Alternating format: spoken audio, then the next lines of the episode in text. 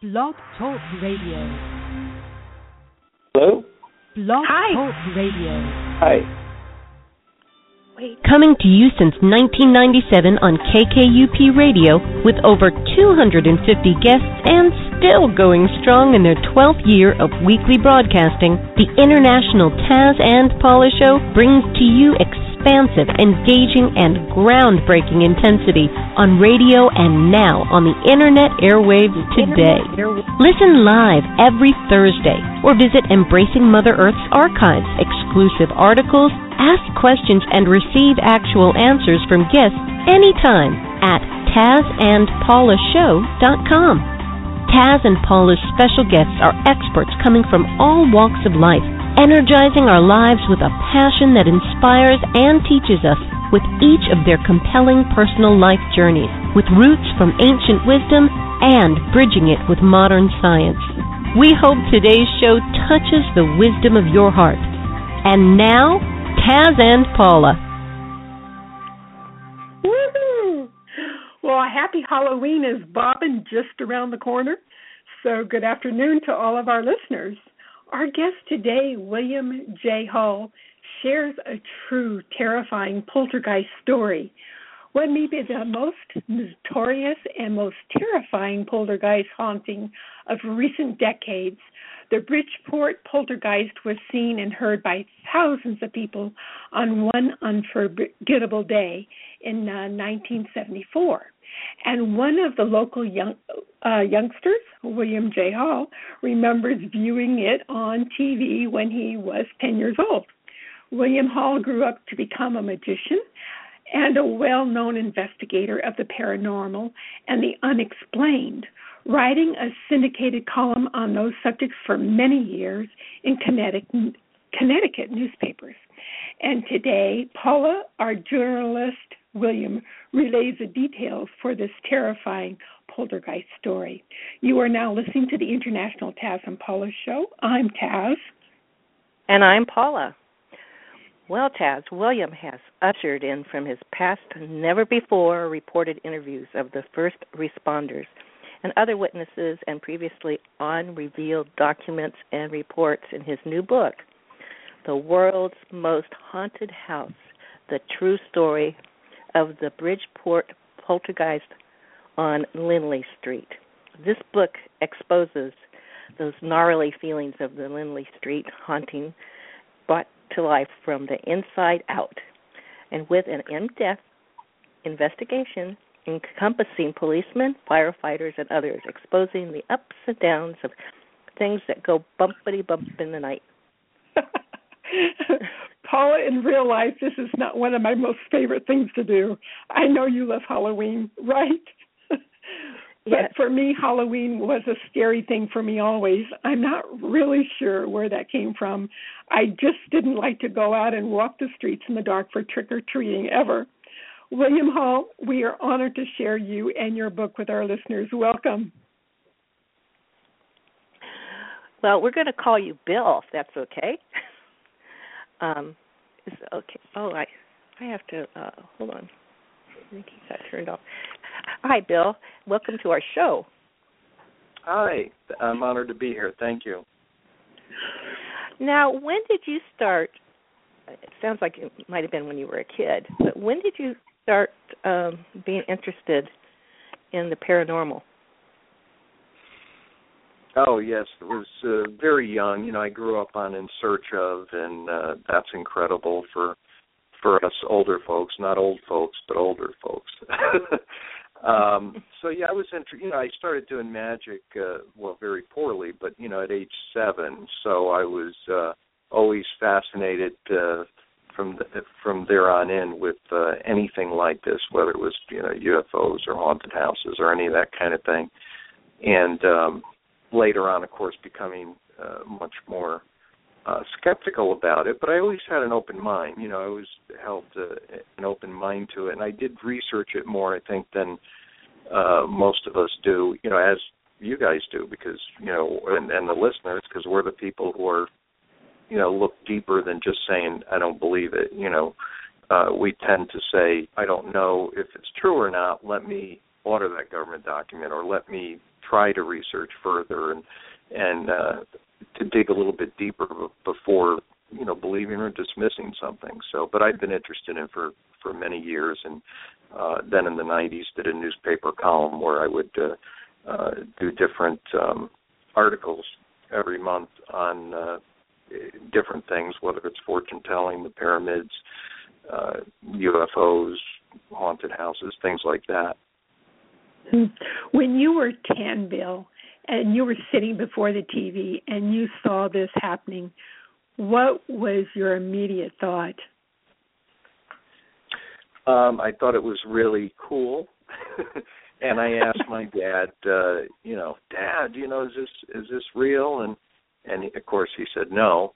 and you know, life went on, but that was you know, that's my dad. Um happy to say he's a little bit more open now. I think uh I think the evidence is finally getting to him, but uh, but uh, yeah, but at that time he's like, oh no, no, it's you know it's just a, a hoax, and that was it. And you know, as most people on the outside would have responded, except for those who are a little bit closer to the details or who took more of an interest other than the regular uh, cursory in- interest that somebody watching the news would have uh, gotten out of it.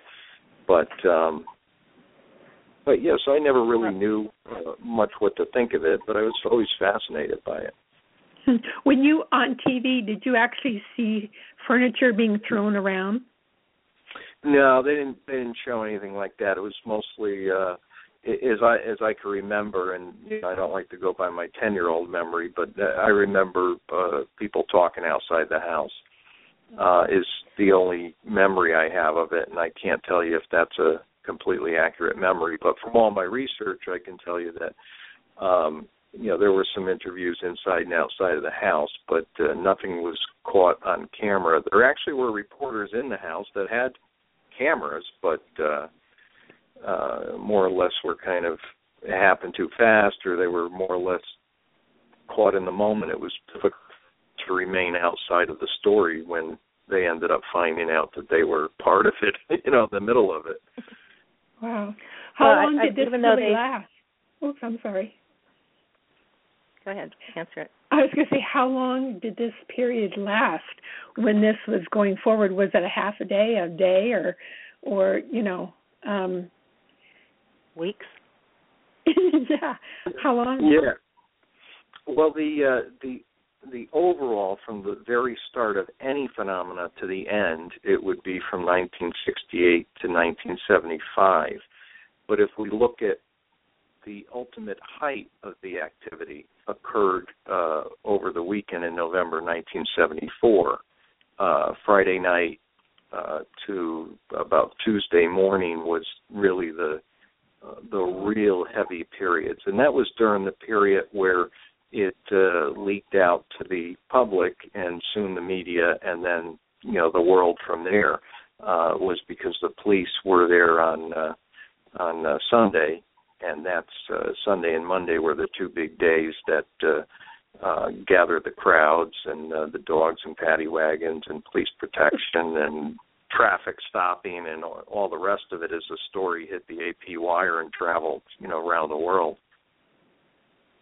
I bet I bet the family. Uh, I felt sorry for the family because I'm sure they got criticism from the outside. Oh, it was brutal, absolutely uh, brutal. Um, at work for uh, Jerry, the father, and he was a maintenance man at uh, Harvey Hubbell factory in, in Bridgeport uh, at the time. Uh, so there was ridicule uh, from people, and uh, you know both you know just regular people and there was a lot of uh, criticism, you know, at uh, work.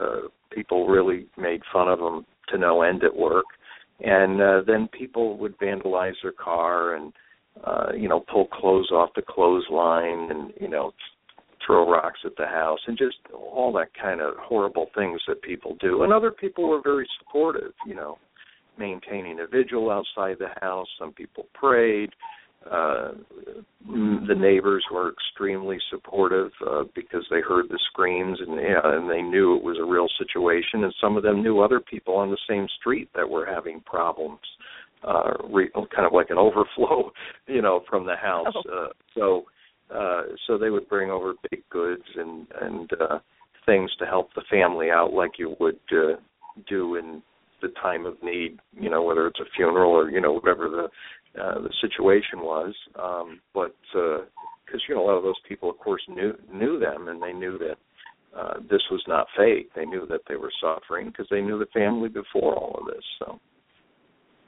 Well, some people blamed the they had an adopted daughter, and uh some people blamed the adopted daughter for being the uh, the creator yes. of all of this.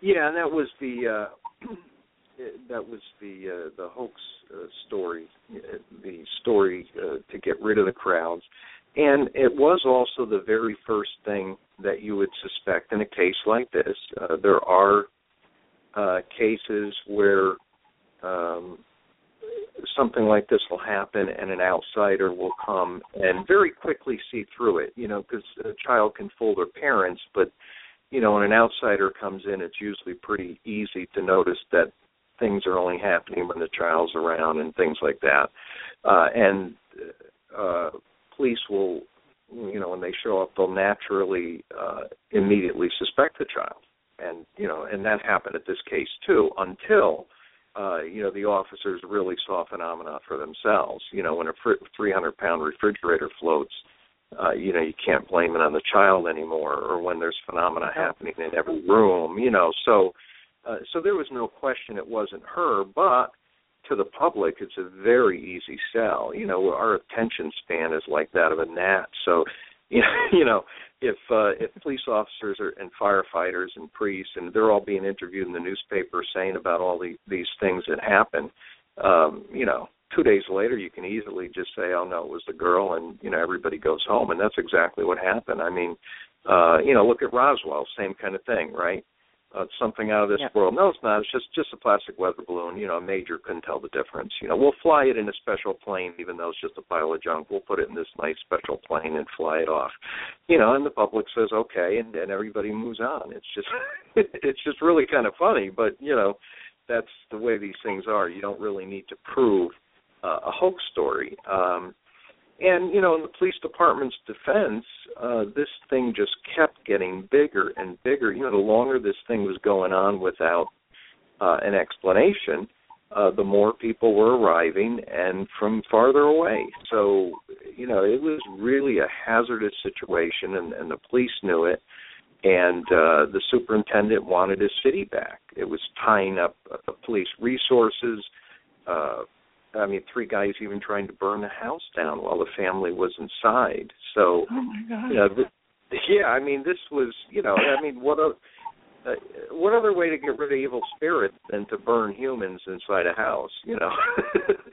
but you know, that's so you know the way crowds are is just crazy. You know, the traffic and you know, and that that of course increases the amount of accidents you're going to have. I mean, this thing was just a, a real crazy scene, and it wasn't making the superintendent look good. He wanted his city back. Um, he knew that there was no explanation, but what are you going to do? Tell people there's no explanation and just have the crowds get more out of control?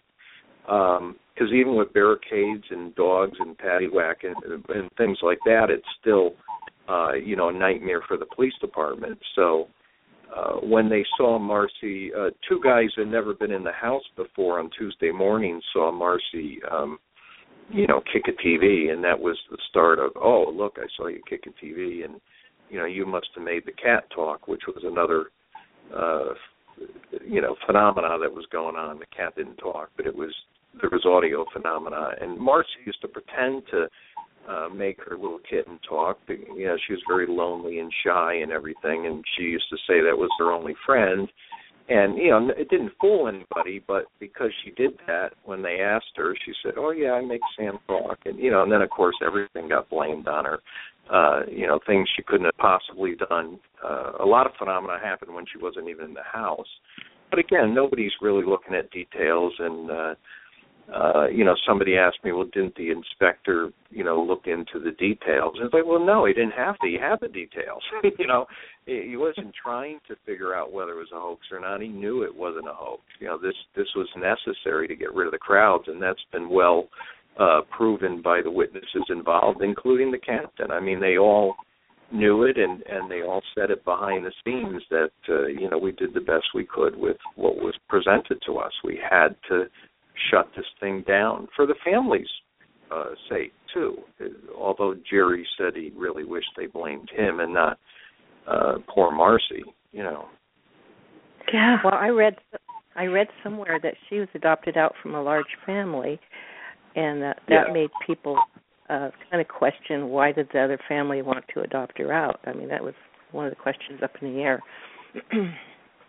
Yeah, and unfortunately, we don't know too much about that family, and you know, so some people hypothesize did, you know, was the poltergeist originally, you know, with that family? Were they scared of her, you know, or was it just too much to handle? It was said they tied her to a chair.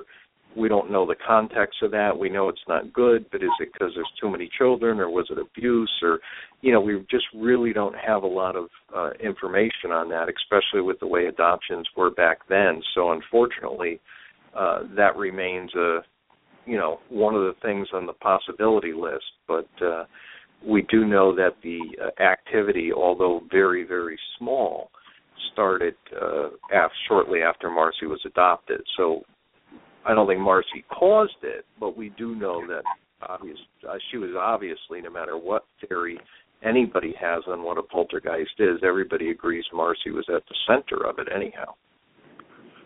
Is she Wow. still alive? Do you know? Um, that I'll leave for the book because I have gotten in trouble for uh for giving that. Some people say I gave it away. It's a spoiler, you know, alert. But we Oh. do we do trace that uh, in in in the book for you. Um, that's probably the only question I won't answer. Okay. You- you wouldn't believe the backlash the over book. you know the spoiler spoiler alert, but you know. Was this strictly a poltergeist only, or were there other kinds of forms of entities involved? Well, you know, and that's and that's really the the question of how you know we define a poltergeist. So for those who uh, believe it's just psychokinesis, uh, I would say that's not the case. But I I don't really believe that you know poltergeist is psychokinesis. I mean, I could be wrong. Again, these are all theories, and I say this all the time that you know I don't want to fight anybody on their theory because I'm happy that we're just discussing it. You know, I think us people who look into these things need to stick together. But um but well no, I do because you know some people get into these big fights over, you know, no it's a demon, no it's an entity, no it's psychokinesis, no it you know, you're wrong, you're stupid. You know, it's like, well, it's unknown and I think I I think we need to kind of you know, even if you believe something completely different, I think this is the area of all that we should be happy that we're at least acknowledging it and you know looking for answers. Um, but it, with with this, it, it definitely. I mean, to me, when you look at the indicators of these, what I would call parasites or entities, um, they definitely feed on some sort of trouble, you know, that negative energy. And, and Marcy was the lonely, introverted, um, kept to herself, uh, was was now in a strange land and picked on at school, and then finally got beat up at school, and was home from school with her overbearing parents because they had a smaller child who died when he was six, the cerebral palsy, couldn't walk or talk. So they were they had this unhealthy parenting style with Marcy, kind of treating her like they did Jerry Jr., their you know their little boy who died, and they were afraid Marcy was going to die. So it was all you know it was all of that and now she's stuck at home for six weeks with the uh with the overbearing mother who's you know you can't go across the street you'll get killed kind of you know philosophy. And so this did all peak uh the activity uh but there were entities involved. So in in my mind um i wouldn't think that you know a psychokinesis would not only have entities, but the, usually if one thinks to look, that there are other houses that are affected. It's never just you know one house. well, I don't want to say never. Should never say never. Uh, and there's different kinds of hauntings, obviously, but uh, in a case like this, it looks like when the door opens, you know, whatever door you believe, whether it's dimensional, whether it's hell, whether it's a multi-universe, which I prefer the quantum physics kind of explanation, but you know, jury's out on all of that. But whatever opens uh, tends to bring through just more than one species or type or whatever, and you find that there's other houses that are in, impacted also uh, by different entities in, in different ways, and we found that on, on Lindley Street also. So um, I do think uh, that's one of the common indicators. The other thing is we usually find a lake or a stream nearby. In this case, there was an underwater uh, spring uh, under the house, and then um, uh, you know, Bridgeport was known for you know the sandy soils and high water tables, which seems to be another commonality. Um, although, you know, this this would fall into basically anybody's theory. They're just kind of you know things that coincide. But so I don't think uh, it was Marcy's kind of unconscious frustration. I do think that there definitely is some sort of negative relationship, you know, between the entities and and uh, Marcy that they feed off that, that they appear like they know how to push buttons. Um, I, I hesitate to call them evil though because I don't think we know enough. You know, we're we're uh, we're good at uh, we're we're very guilty of giving human motivations to things that are not necessarily human, and I'm guilty of it too. I, you know, if I mow the lawn and gnats attack me, I think I disrupted their home and they're attacking me to save their home. You know, because that's that's a human motivation it doesn't occur to me that that's not why they're that's not why they're coming after me. They're coming after me because they're attracted, yeah, mm-hmm. and not because it's minty fresh, but because of the chemicals I release. but um, you know, so we apply a lot of human motivations to these things, but uh, I don't like to call them evil because I, I don't know. I mean, the people outside that tried to burn down the house were they evil? I I don't think so. They were stupid. They were scared, but I wouldn't yeah, call them scared. I, you know, yeah, I wouldn't call them evil because no. you know, these, you know, these things may not have asked to be here, or they may have. They may. I'm not saying that they're positive and they're lovely, and you know, no, there are definitely some very negative things that they do. Uh, but I, I wouldn't label them evil because you know maybe neutral, maybe negative. Uh, we're seeing the worst side of them, but we really don't know. I think enough and we do know that there's good things that come through also. Some would call them angels, some would just call them, you know, good spirits or, you know, whatever we name them. Uh, to me, you know, I rather name them based on behavior rather than specifically labeling exactly this is Fred or, you know, because it's tough to get to that level of preciseness and knowing exactly what these things are. But, um, you know, these well, definitely they were are. just they were just lifting up things and moving things. So to them, I mean, it it was just, you know, I mean, probably an easy trick. Who knows? You know. Yeah, well, you know, and some of that, um some of it, I think, you know, some of it was definitely them because it was very intentional. You know, so if an entity picks up and throws Marcy across the room, that's like you would we don't even know, but we would assume that that's a negative and an intentional act. You know, right? Uh, did they act, scary. Did they actually did they actually pick her up and throw her across the room? Yes. Yeah.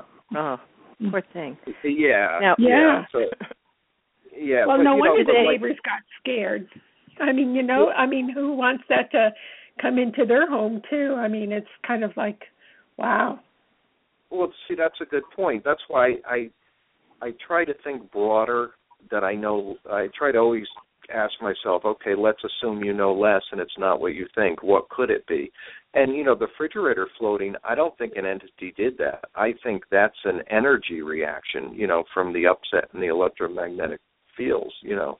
Um I I don't think that that's something that somebody specifically did. I think that's, and you know, Paul Eno, I'll, I steal this from him, but he gives a great example.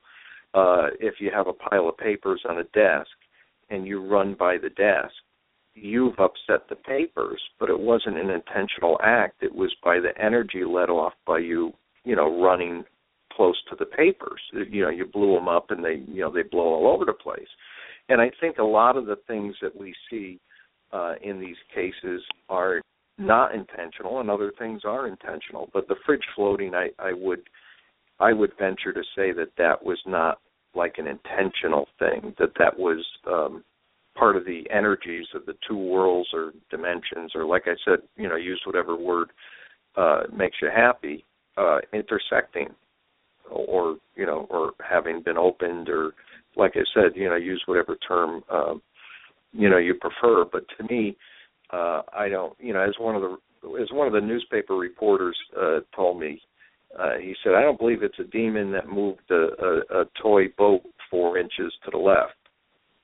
And I mean, in that case, I would say the movement of that particular object was not an intentional act. I think that was caused by this uh, mix of energies. Uh, whereas other things, like I said, an entity you know appearing or an entity you know picking up uh, the girl or flipping a chair while she's in it that may be you know those are more kind of intentional things things that are directed specifically towards uh, people uh, another example was a Christmas tree. The ornaments they came home uh, one day. The Christmas tree ornaments were underneath the tree in a neat little pile.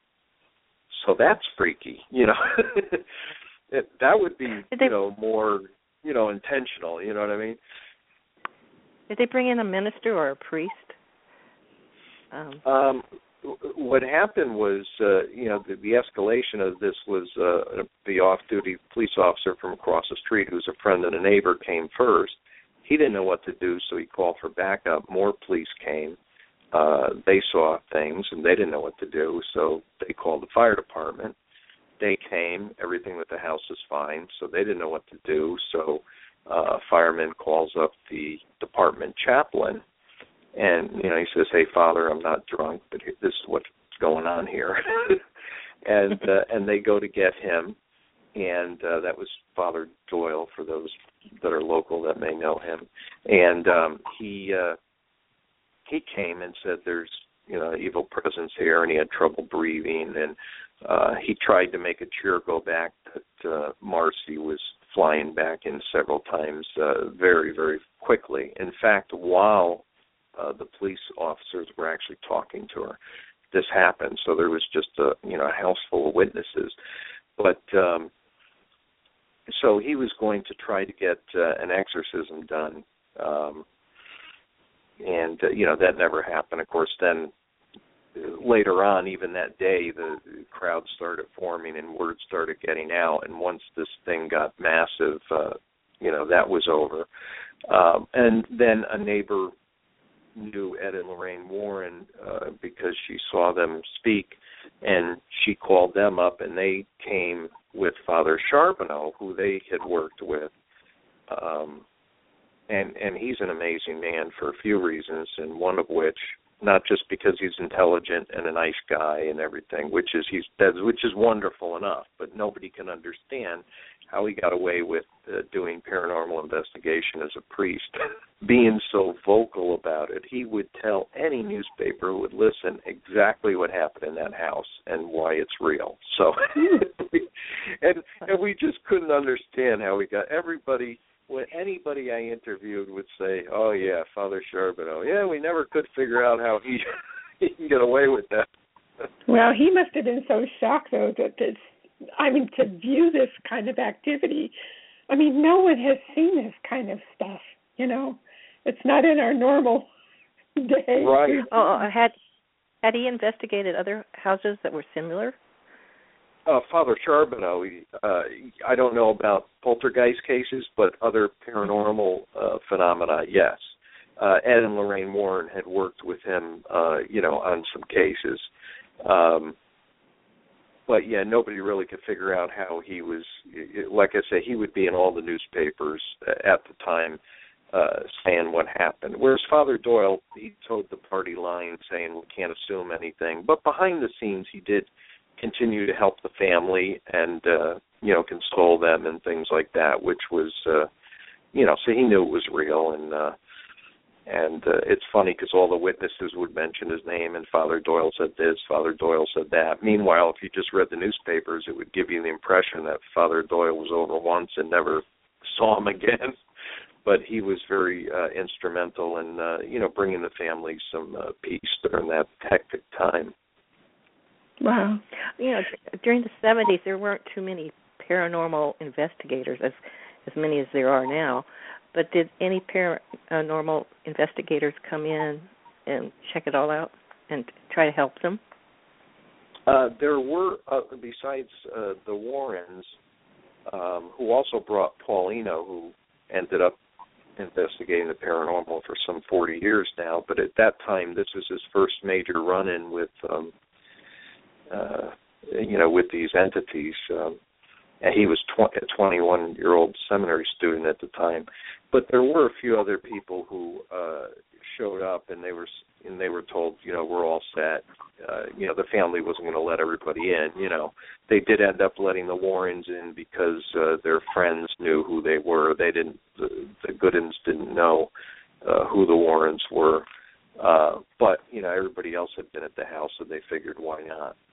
Um, and because their friends knew them, then they said, all right, well, you know, let's let them in and see what they could. They can't do any worse than the police and the firemen and everybody else.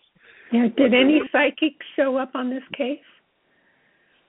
Um, I, I think I think there was uh, somebody who tried to get in, but they weren't let in.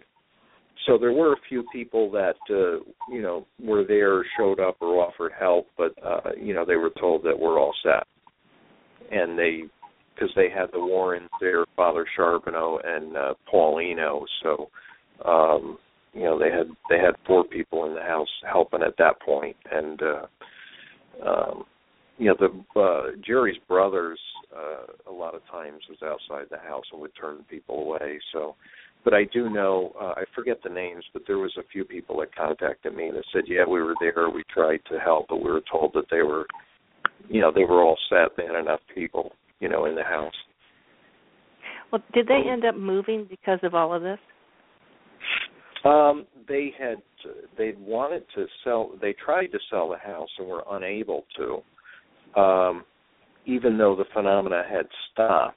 Um, what happened when Marcy ended up getting uh, settled back uh, because she wasn't going to go back to the public school. The family, of course, wasn't going to send her back to the same environment where she was beat up. Um, so Father Doyle helped them get a scholarship to get her into uh, St. Patrick's School. Um, and so once she got into school and was back into a routine, and uh, you know the family was uh, much more at peace, uh, the, it dissipated. And so the phenomenon was gone, but they still wanted out because, uh, as Jerry said, you know, we can't live here. I can't work in this town. We don't want Marcy to have to grow up with the stigma. So they really wanted to get out of town, but they couldn't sell the house probably for uh, probably two main reasons. Probably didn't. It might have had something to do with the activity, but I think uh, the bigger reasons were it was a really tiny house. I mean, it was 738 square feet. This was a, a tiny little bungalow.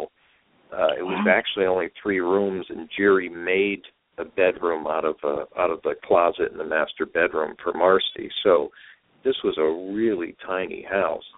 Uh, and then the other thing is they wanted uh, thirty-one thousand dollars for it because of the loans and things that they had on the house. So with those two factors together, uh, it was uh, tough to sell the house. And then of course you add on to that, you know, the other stuff that happened there.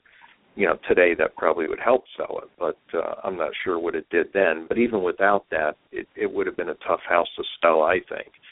And so because they couldn't sell it and because the phenomena had uh, stopped by then, uh, they decided to paint the house and get rid of these swan planters that were on the porch that uh, uh, they would move by themselves. So they were pretty infamous on their own. So they got rid of those, painted the house, trying to kind of hide where the house is so you know the gawkers wouldn't come by anymore.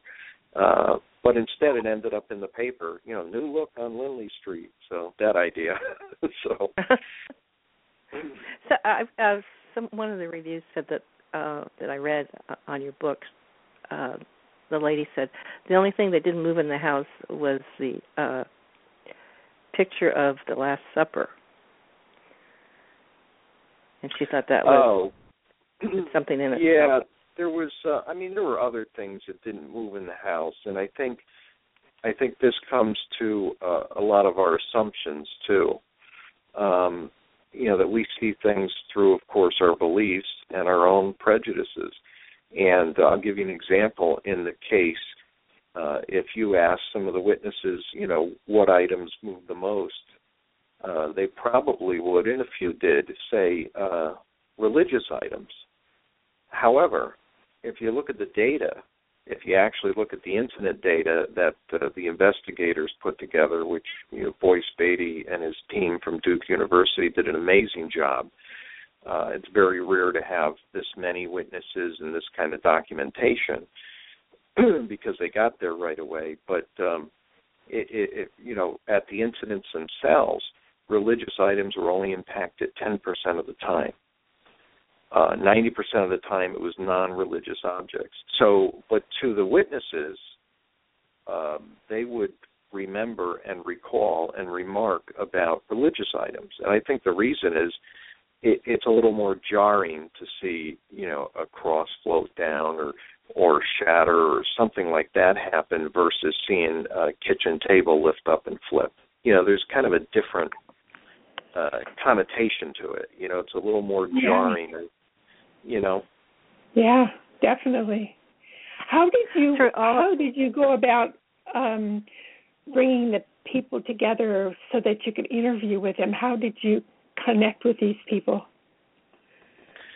Uh, most of it was uh, by phone, and social media was uh, incredibly useful because everybody kind of um, I don't say everybody, but so many people just came forward and said, "Oh, you know, you need to talk to this person or I know where this person is. You know, I I can contact them for you. Or did you did you talk to John yet because he was you know in the crowd. You know, and everybody uh it was kind of like 6 degrees of Lindley Street. You know, everybody had uh a piece to it. And so that definitely helped uh locate people, locate additional people that you know newspapers never mentioned. And you know there was just of course so many people uh, involved in this uh, additional police officers and and things like that. So um that really opened up um the investigation and made it just a lot easier for me because uh, I was able to concentrate more and more on interviewing because um, there was a lot of time, of course, spent just trying to get out and, and find and reach people. Uh, but then it kind of got legs of its own where people were coming to me and uh, helping me locate people, some of which I knew, some of which I didn't, and it really started to have legs and uh, connect. The other thing is, of course, uh, from the very beginning, uh, once I found uh, Boyce Batey's name in the newspaper, and uh, I ended up getting in touch with him and asking you know, I heard that there was this big investigation. Uh, do you, you know, do you have access to it? And he says, I, you know, I think so. It's in a box in my basement. So, so, so he had 30 hours of interviews that he gave me and all the paperwork on it. Wow. So, yeah, so that was about half of, you know, the investigation. And then what I did is I reconnected with uh, any of those people who are still with us um, yeah. that I could lo- locate as along with doing another 10, 15 hours interviews on my own with, you know, additional witnesses, um, some of which had some uh, really new and expansive information, and others that just had, you know, uh, just a little bit of detail that uh, enabled me to go back and add a little more texture to the story by uh, putting in a, a detail or two that, you know, wasn't major, but kind of made the scene come alive, you know. I can imagine receiving this big box of goodies going, Holy smokes. oh oh I'll tell you, it was it was very exciting. like Christmas. And it was Oh yeah, I mean it's Christmas time. yeah, he invited me uh he invited me over to his house and uh he gave me a slideshow and and uh he gave me a report he did which now uh, is in the book, but uh he did a preliminary report and he got the newspaper and sat down. He said, "Here's a report. Read through it. It's my synopsis, and then we'll talk." And so I read it. He read the newspaper, and then we got together, and I asked him a million questions, and then we tested the tapes because you know they haven't been played in 40 years, and he gave me it all to me, and um, and, and it was just really great to be able to put this work together and have him look at me and said, "I can't believe how much you got of this story," because he says, "You know more about this than I ever uncovered at the time." And I said, "Oh my God, boy, you know, boys, I mean, you interviewed so many, so many people were interviewed and stuff." I couldn't have did it without him. It, w- it would have been, you know, well, for one thing, most of those people aren't with us, but um, it, it would have just been. It was a monster project as it is, but it would have been just uh, unbelievable without, uh, you know, the 30-hour head start. I mean, there was a reel-to-reel of eight hours of uh, police officer interviews that took place at the police station in a special conference room that oh. was set up. I mean, the police mandated that their people be interviewed. So I mean, they knew it wasn't a hoax. They actually actively and enthusiastically participated in the investigation and mandated that the police officers uh, go in and be interviewed. Well, out of all the interviews, was there anything that was particularly like stunned you or shocked you more than um, most of the interviews? I mean, did, there was one thing that stood out more than any other thing. Yes, um, yeah, a few things, and and they were, th- and, and you know, I was glad I contacted. I almost wasn't going to be as diligent in contacting people who were already interviewed back in 1974 or, or 1975, but I'm glad I did because some of them did not tell everything. Uh, there were things that they withheld because, um, you know, ridicule or, like in a police officer's case, his career uh, even though they were private interviews that you know they were told this wasn't going to get out to anybody you know you still feel a little funny about it. And one of them yeah i mean one of them was uh paul eno who was 21 at the time when he had marcy in back of him and he and he there was these four entities in, in front of him. They described them like gauzy like figures. And and one of them was trying to get around Paul, and he put his hand out, and he felt th- that the thing had substance, that it wasn't wow. like. Yeah, that's one of them. It, it, it, he described it as. He said, "You know, I'm not a biologist, but um, actually, actually, I'm going to play you his words. How's that? That would be oh, so that's much. good. That'd that be would be fun, much yeah. cooler. Yeah, it's very short, but I'm going to play you his words. I got a few snippets here. Here we go. I didn't know how people would take it. Uh, these things are supposed to be spirits, but we believe they were demons. But the demons have anatomy and bone structures. I mean, I, I, uh, I'm not a biologist. I couldn't really identify them. Like a bird-like. The thing got her by me and, you know, threw the kid across the room. So that's Paul describing. He said it felt like this bony bird-like kind of structure and he hadn't talked about it for 35 years. Um, he was afraid what people would think, and he said he dare not tell Ed and Lorraine Warren because these things were supposed to be demons, and and eh, you know he was 21 years old. He said he wasn't going to tell them what he felt. You know they would have thought he was crazy. Yeah, another 21 years of exile. That's right. oh my so the God. the War- the Warrens came in to help. Did they suggest anything or um have have the family do anything special to rid themselves Uh, their, their big rec- their big uh, recommendation was uh, if something happens in one room, uh, get up and leave the room, go in a different room, and uh, that and leave everything where it is, um, because they wanted to, you know, record it. Uh, the Warrens were there, excuse me, with uh, Paul Eno and Father Charbonneau for on and off, but mostly on for a lot of hours during the two two days of intense activity. Uh, but once the hoax story was um, given to the public, they weren't allowed back. So um, everybody kind of got kicked off the case, if you will. So the phenomena continued. Um, um, but uh, there was no. Uh, the, the next people that came in to help were um, was uh, Boyce Batey and and the two guys from Duke University, Jerry Solfvin and Keith Harary. Uh, Bill Roll, who you may know, you know, pop, probably the poltergeist guy at least at the time.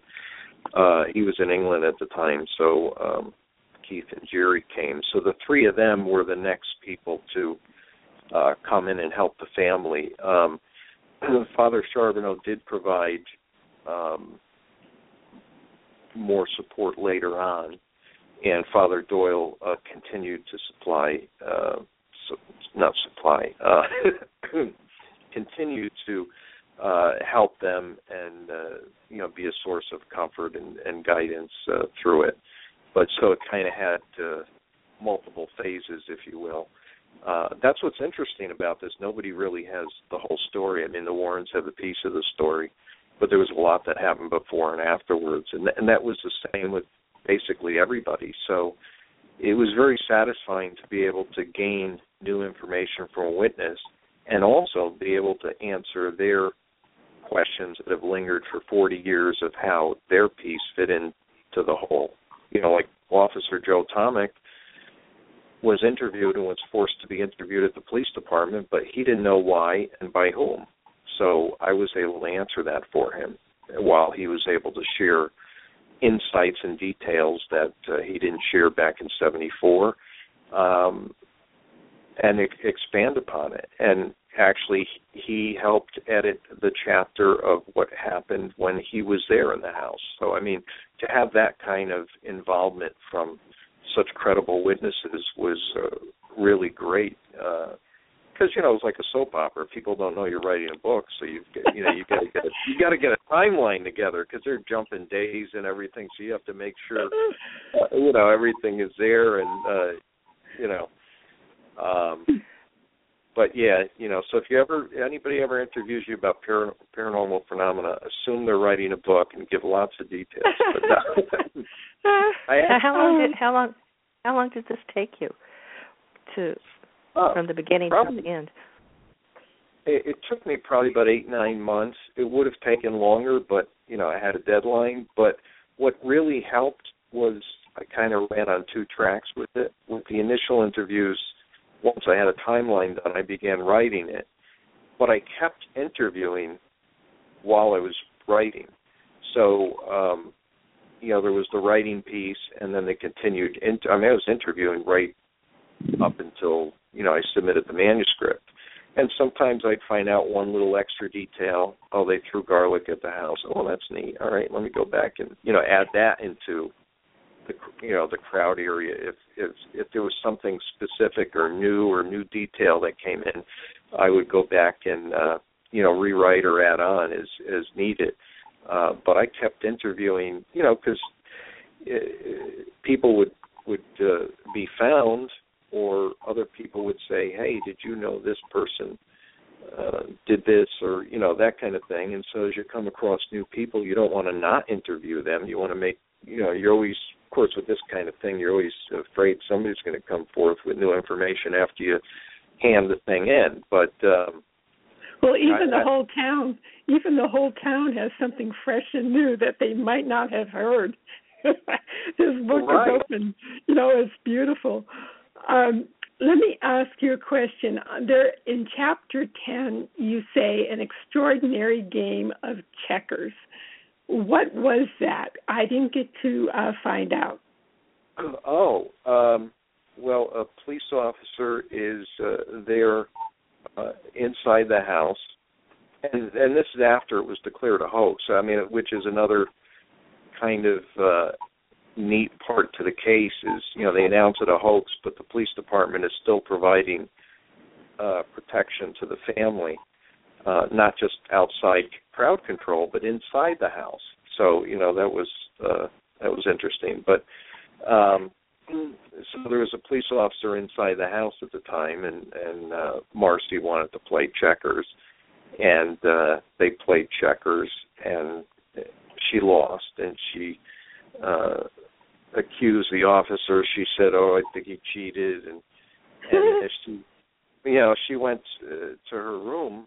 Um, uh, three things um, fell over at once. Bureau fell, and and uh, and all of this happened uh, while she was in full view with the you know the checker box, uh, you know, in her hands, and um, so that you know, and of course that people would say was you know, you know that's psychokinetic or whatever, but I don't know. We know there definitely is a relationship between whatever was there and Marcy, and we know that Marcy was the center of it. But um, yeah, that was an interesting uh, bit of phenomena that the the police officer saw, and they actually after that the the family actually ended up leaving the house um that day because of the phenomena that happened. They asked the police officer, "What should we do?" and stuff. And he said, well, "You may want to go stay with family now too." So they all left. Yeah. Um, oh my God. And that How was Now, are kind you to sleep after going through some of these stories and writing about them? Do they kind of tickle your brain when you're trying to rest? Um, no, not in a bad way. Um, definitely a, a fascination, you know, an ongoing fascination and questioning and wanting to know more. Yeah. And, and of course, that's how it did expand into a book, you know, to know more. But it was it was quite fascinating. Um, uh, Did you interview anybody that was scared of the whole thing? I mean, like a neighbor or somebody who was frightened, and they were one of the people that threw the garlic, or did you interview anyone like that? Um, no, nobody identified. Uh, I wasn't able to identify a particular person who did an act like that, if that's what you mean. But what was amazing is uh, some of the uh, lectures that I, that I did, uh, and you know, one of them in uh, Milford, which is close to Bridgeport, Connecticut. But I'm amazed at how many witnesses show up, or children of witnesses. You know, one lady showed up and said, uh, "Yeah, I live two houses down, and I heard the screams." And another lady said, "My dad was, you know, fireman there," and um, you know, just everybody had a, a story or you know a relation in some way to it that you know a lot of people that grew up in uh, Bridgeport they just they really never knew what happened. But it impacted just so many people because it was so public. It just uh you know these these things normally don't get that public. Some of them get you know public to degree but this was crazy with over 2000 people outside the house so it Oh, yeah. really uh, yeah, it Yeah. really en- ended up getting uh, a lot of people that were connected to it somehow. And of course, when you have, uh, you know, 16 or more police officers involved, uh, even the police officers who weren't directly there seeing things, I mean, they have their they have friends, and the officers have friends, and you know, so when you add in all of these, you know, over a 100 witnesses and everybody they know, you know, the thing just really. Uh, it's it's got a lot of legs to it and there's just a lot of um stories and experiences with people uh you know i even interviewed a guy who dated uh the superintendent's daughter you know so you had all sorts of connections that you interview what was going on behind the scenes what the children heard at, at home you know when their dad got home from uh dealing with uh this case and racking their brain on trying to you know close the case and get the people to go home and you know so you had family uh involvement and you know their perspective too so Hmm. How large Bill, is that let us- town? It doesn't sound very big. How long? How large is it? uh bridgeport Uh huh. it's uh, oh it's it's a pretty decent sized city it's it's Oh, not okay. i mean the, the house is tiny but it was it was like uh, two blocks from uh uh the hospital so it was right in the middle of uh the city and um yeah i mean i'd have to google to find out exactly how much because i'm bad with that but it's not you know a tiny little area you know Oh, okay. um yeah that was right downtown in a kind of a, a lower income part of bridgeport um but uh yeah oh well the two thousand people outside is not a good that's not a good judge because people of course were coming started coming from all over so it's hard to really yeah, tell really. but uh Well, you know what the story is in the house at night when after people look at that, that's all they could talk about probably. Oh, my yeah. God. Yeah, I mean, you know, Uh, Bill, let us give out your website. Uh, we're getting toward the end here, and the it's the name of your book, World's Most Haunted House.com. Um, and that's your website. Uh, is there anything else that we haven't touched upon that you would like to share with us? Um, well, I'd like to say at uh, worldsmosthauntedhouse.com there are some uh, free things that you can get. So uh, check it out. Hopefully, you, you know you'll like the site, and um, also it has an event calendar of uh, other uh, great interviews. Probably not as good as this one, of course, but you know, uh, with such lovely interviewers. But there are others, and uh, and where I'm going to be for those that are uh, local or somewhat local, and um, I, you know, there's just so much uh, to this case. But I I would say I'd like to sum it up that if you if you have an open mind or or you know even if you already believe in all of this if there's somebody that you really if you want to take a book and say you know i want one book that's going to give me the proof that i need this i i'm not trying to be you know conceited when i say it but i believe this case is the one that that would do it. I mean it's the one that did it for me. Unless of course you know a hundred witnesses is not worth it. Obviously if you don't care what any witnesses say or police reports say or any anything like that. That of course, you know, we all know uh, for some things nothing is going to convince you. But I think this is a a case that is a, a great one to share with people who are open minded but very skeptical uh, because. Uh, you know, I'm I'm I'm that way too. You know, and you should be. Um, but yeah. uh, obviously, if you Have know you been somebody, offered any movie rights? Has you know, anybody I'm want to make a movie out? You, you have an offer? Yeah. No. No, I Uh, was I thinking would it'd make love- an excellent movie. yeah, I would. yeah. I would. I really would. Uh, would love that, and so would my creditors. But uh, uh, no. but no, I, I really would, and it would be nice if they did it uh, in an accurate manner too. Would be uh, would be very pleasant. I think it's a it's a great enough uh, story with plenty of phenomena that you really don't have to. Um, you don't have to do an Amityville on it. In other words, you know. to bump it up. this is really, you know, uh, one guy says if you want to sleep, make sure you don't read this story before you go to bed. yeah, Dr. Andrew Nichols said that, and uh, exactly. Oh my God. yeah, Well, although well, I, we I still, I was just going to say when Well- it came out, I was, I was telling everybody I knew it wasn't scary, but then I got in trouble, so I stopped saying anything. I said, I don't know, you read it yourself. Well, we want everybody to know if who want if they want to go out. I mean, go on to Amazon uh, dot com to buy the book. That the author's name, Bill's name, is William J. Hall. So it might be easier to find it because we've been calling you Bill for the hour. So people should look under William J. Hall. Yes. And the name of the book is um what is it? Uh, let's see. Oh my God. That's all right. the The- world's the most haunted house, the true story of the Bridgeport poltergeist on Lindley Street. And um, this is like, it's an honor having you with us today, Bill.